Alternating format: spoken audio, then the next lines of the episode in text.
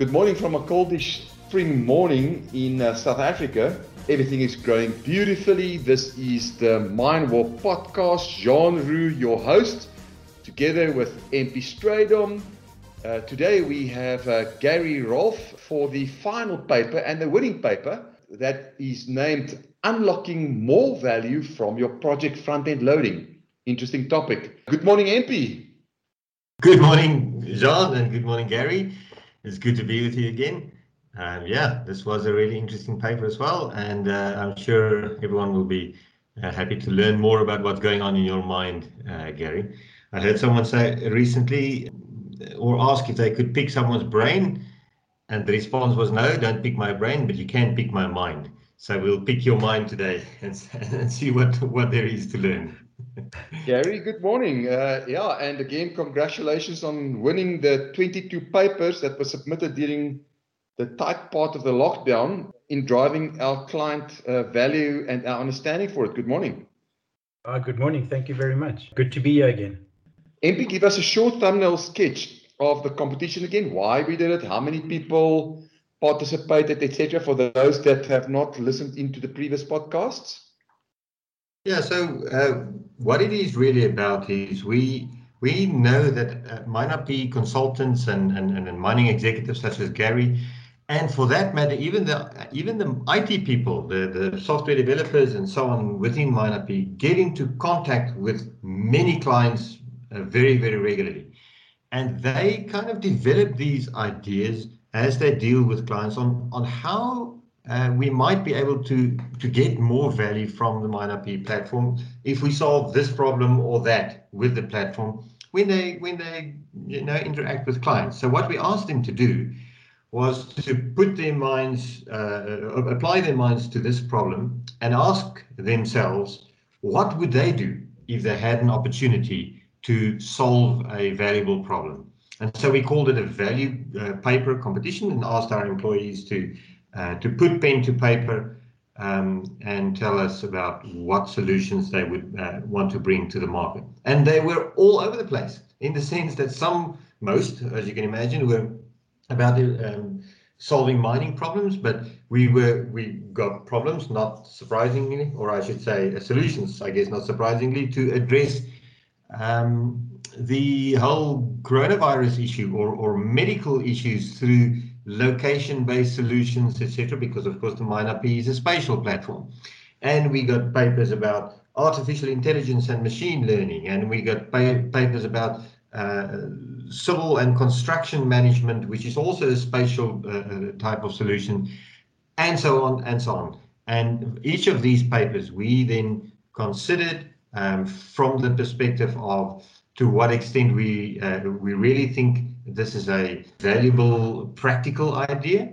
And we also looked at them uh, from the perspective of, of, of, whether or not the uh, writers uh, have identified real key performance areas measurable value uh, items that, that could provide value to clients. And um, and and that was more or less the competition. We had we ran it over a period of four weeks and uh, we had about 30 odd 29 i believe uh, uh, submissions over that time of which gary happened to win two weeks i think the first and the last and he was also our overall winner. Gary uh, we've introduced you to the audience already. You are a mining executive uh, with MineRP gary i'm going to read the abstract that you've written and then let's dive in. You're saying front-end loading is a process whereby enough strategic information is gathered and utilized early in the project lifecycle to address risks and make decisions. Then you say robust planning early in the project lifecycle forms a vital component of front-end loading. Then you describe the front-end loading stages, and you're saying why is the mining industry not able to run numerous design and schedule scenarios during front-end loading? Gary, what's the challenge of what we're trying to solve and what you have uh, identified in this paper? And before I hand over to you, what was great about your paper, you also described a case study. So looking forward to dive into that. What's the challenge? Thank you very much, John. Uh, yes, when I was the principal mining engineer at Anglo American Group Mining, uh, one of my responsibilities was to review uh, projects through all of the phases, from pre feasibility right through to the execution plan, Um, but it was always uh, clear and evident that we could never ever go through the entire process to, to evaluate numerous scenarios uh, for the projects. So we always had that question over our head as to is this actually the best uh, plan that we want to put into place for this project? And, and the challenge and the reason for that is because mining projects are really lengthy and very resource intensive projects and extremely expensive uh, to boot. To be able to actually go through the entire process of having numerous uh, conceptual alternatives uh, in the pre-fees, whittling that down, you know, as you can eliminate them on, on various factors, economic, technical, or whatever, it simply takes would take years and years um, to go through the entire process properly. The reason being is that we could not produce enough feasible mining layouts and extraction schedules. And that's the challenge faced by the mining industry. And that's why we had to cut corners. Mm. Gary, just, mm. just before you jump into the details, can I just ask you uh, uh, for clarification? You've used the word scenario, you've used the word alternative. We we hear the words options and uh, and optimization runs, etc., uh, used often as well. Are, those all synonyms in your mind, or or how do you see what do you see the differences between uh, a scenario, an option, and an alternative? Mm. Um, option and alternative is basically the same thing. So an alternative is, uh, for example, selecting a different mining method. So does it make sense to go bulk stoping or do you need to go to a more intensive type of, uh, of, of, stoping? So that's that's an alternative. A scenario is then uh, looking at various ways um, of designing for that specific mining method. Um, so a scenario, numerous iterations of the same mining method, whereas alternatives is looking at something completely different. Okay, thanks for clarifying. Um, let's dive into the solution to this problem that you've personally experienced at Anglo American and later on into the case study. You dive in your paper straight into the tools first, and then you talk about how to apply the tools. Tell, tell us about the term parametric design. What is it? What's the tool? What's in there? And how applicable is it to this paper that you've written? That's right. That's right, John. So um, unfortunately, um, it was a little bit too late for me to discover uh, MineRP's uh, parametric planning toolset.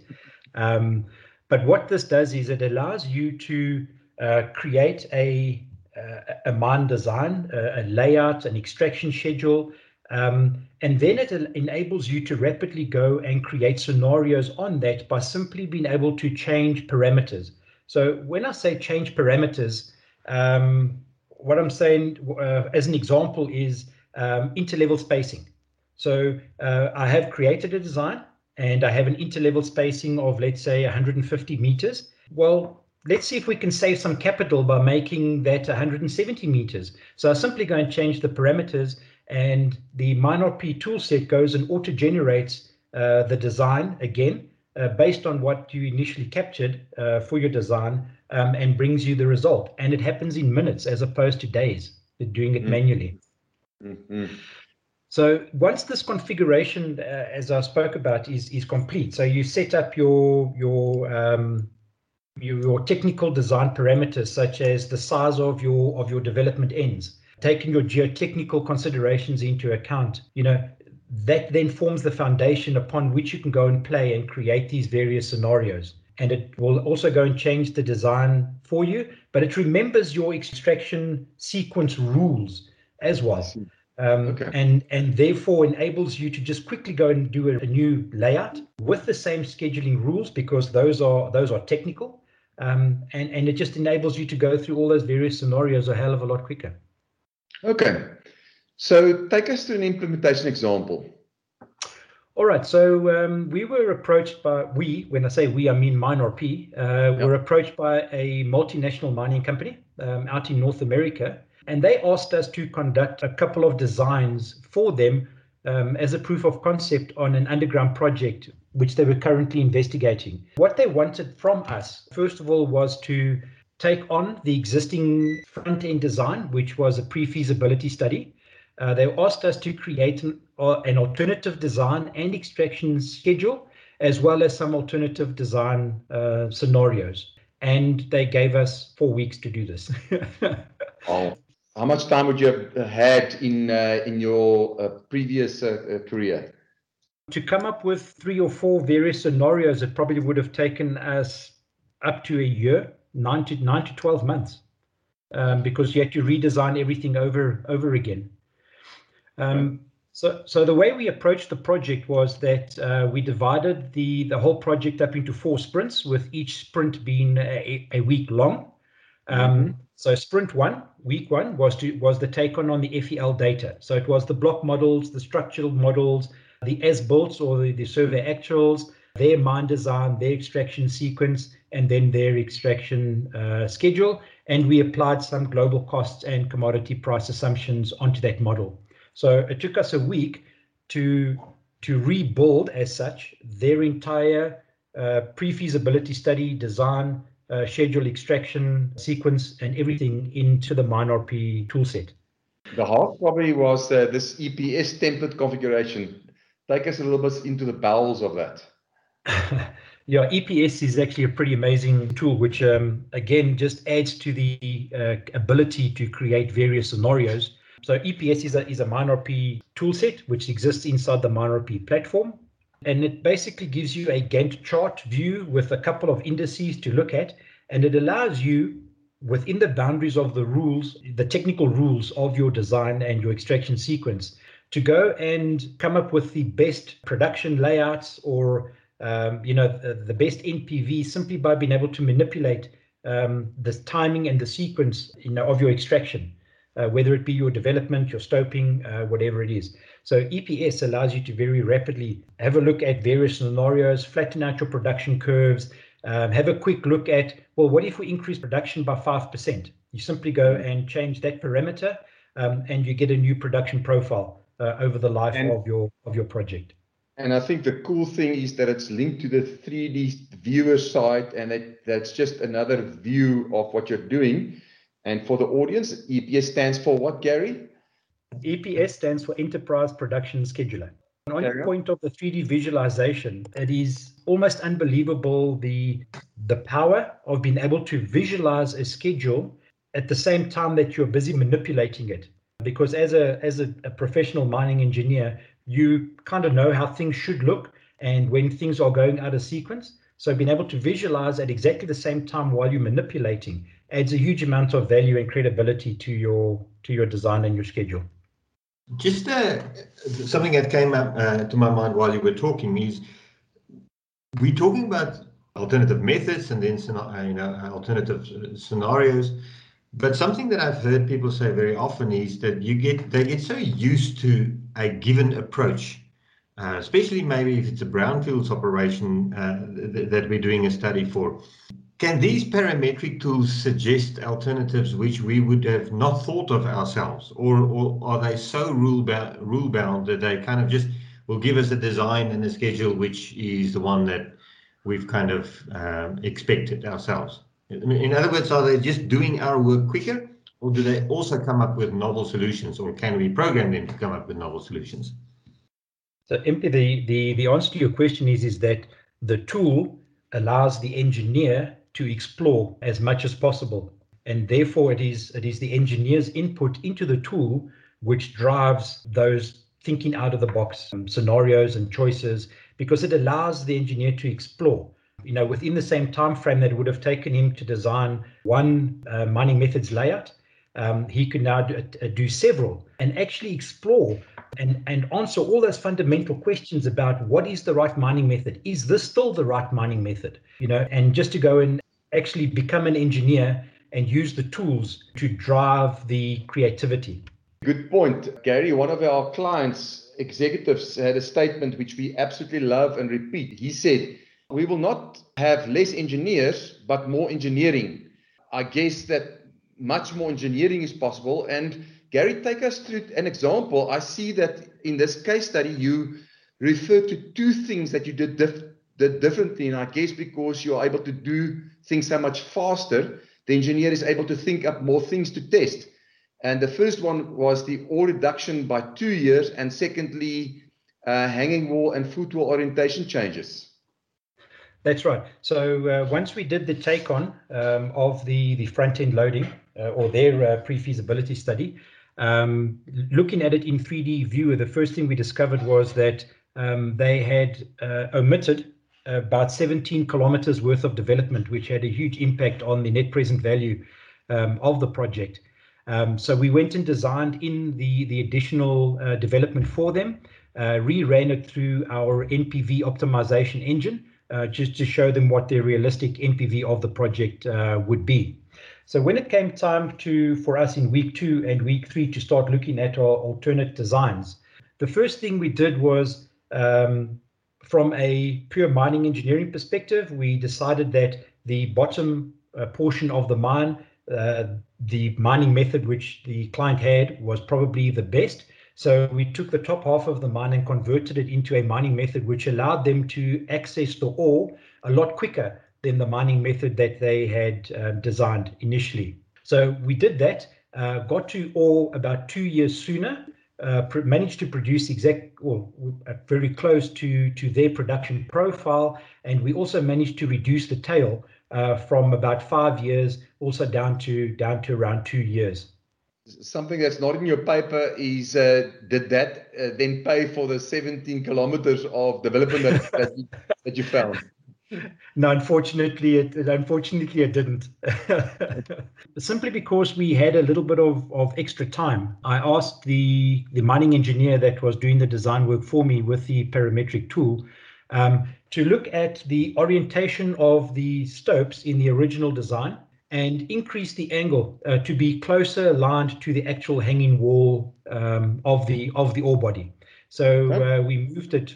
They, they went and recreated all the stope shapes and then went and redesigned and scheduled it out. So uh, what was really interesting is that when we moved the uh, orientation of the stopes to be closer to the hanging wall, the waste factor dropped from 26% down to around 11%, but the total ore mined also fell by 13%.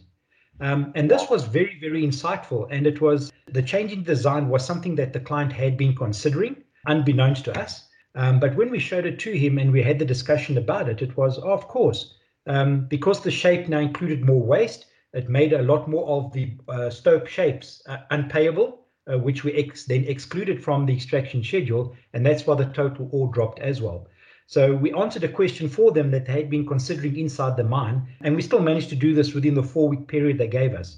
So we wow. did the FEL, we added the development, uh, we changed the mining method for the top half of the mine, and we went and changed the all the stope orientation over for the entire feasibility project.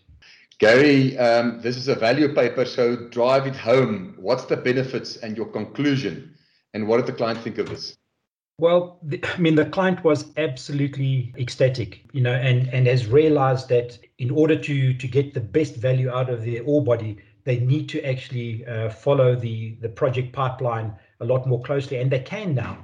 Also, uh, you know, you can start playing around with your commodity prices, and because you can rapidly go and uh, change your your design and your extraction sequence, uh, your mining business can become more agile and adjust more quickly to changes in commodity prices, whether it's an increase or, or a decrease in the commodity price.